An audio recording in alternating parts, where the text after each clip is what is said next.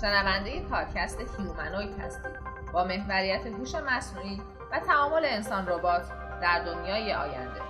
مهمترین ربات دنیا فقط ربات‌ها را در اگر کارگر مسئولیت‌ها حق ندارن عصبانی بشن. اگه یه ربات بی انسان داشته باشه اون شخص چه مسئولیت خواهد داشت؟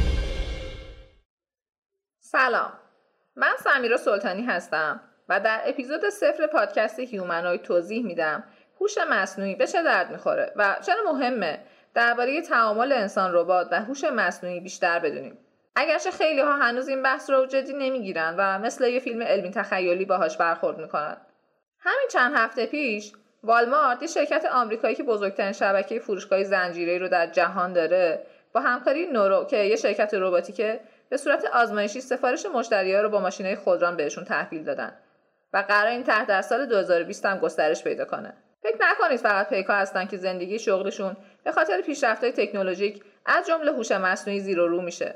همه ما، چه روزنامه‌نگار باشیم، چه مهندس، چه پرستار یا هر عنوان شغلی دیگه‌ای، با این تغییرات روبرو میشیم. حتی کارهای خلاقانه و هنری مثل نقاشی، موسیقی و نوشتن هم در امان نموندن.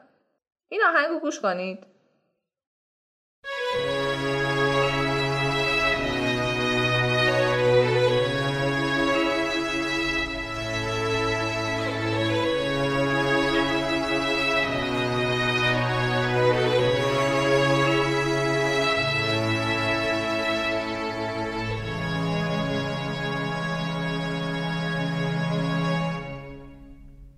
هوش مصنوعی ساخته و من تنها کاری که کردم یه اکانت رایگان ساختم و چند تا گزینه رو تنظیم کردم تا به این آهنگ رسیدم.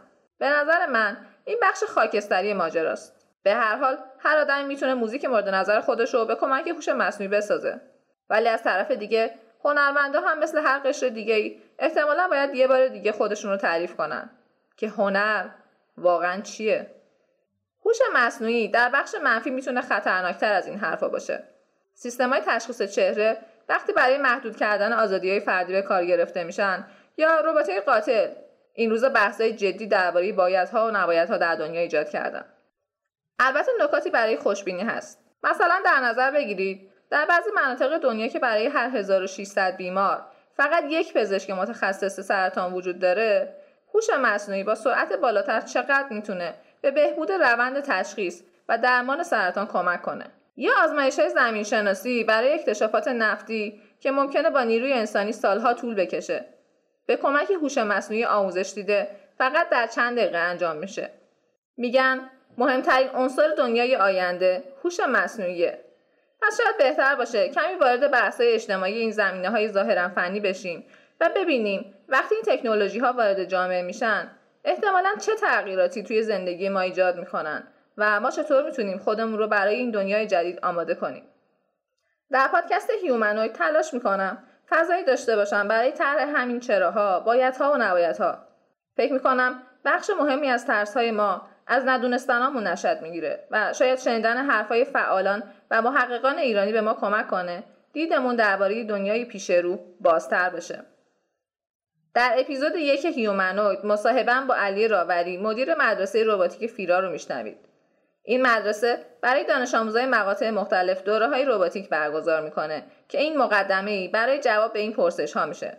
آیا این نوع دوره‌های آموزشی نسل جدید رو برای تحولات عصر رباتی آماده می‌کنه؟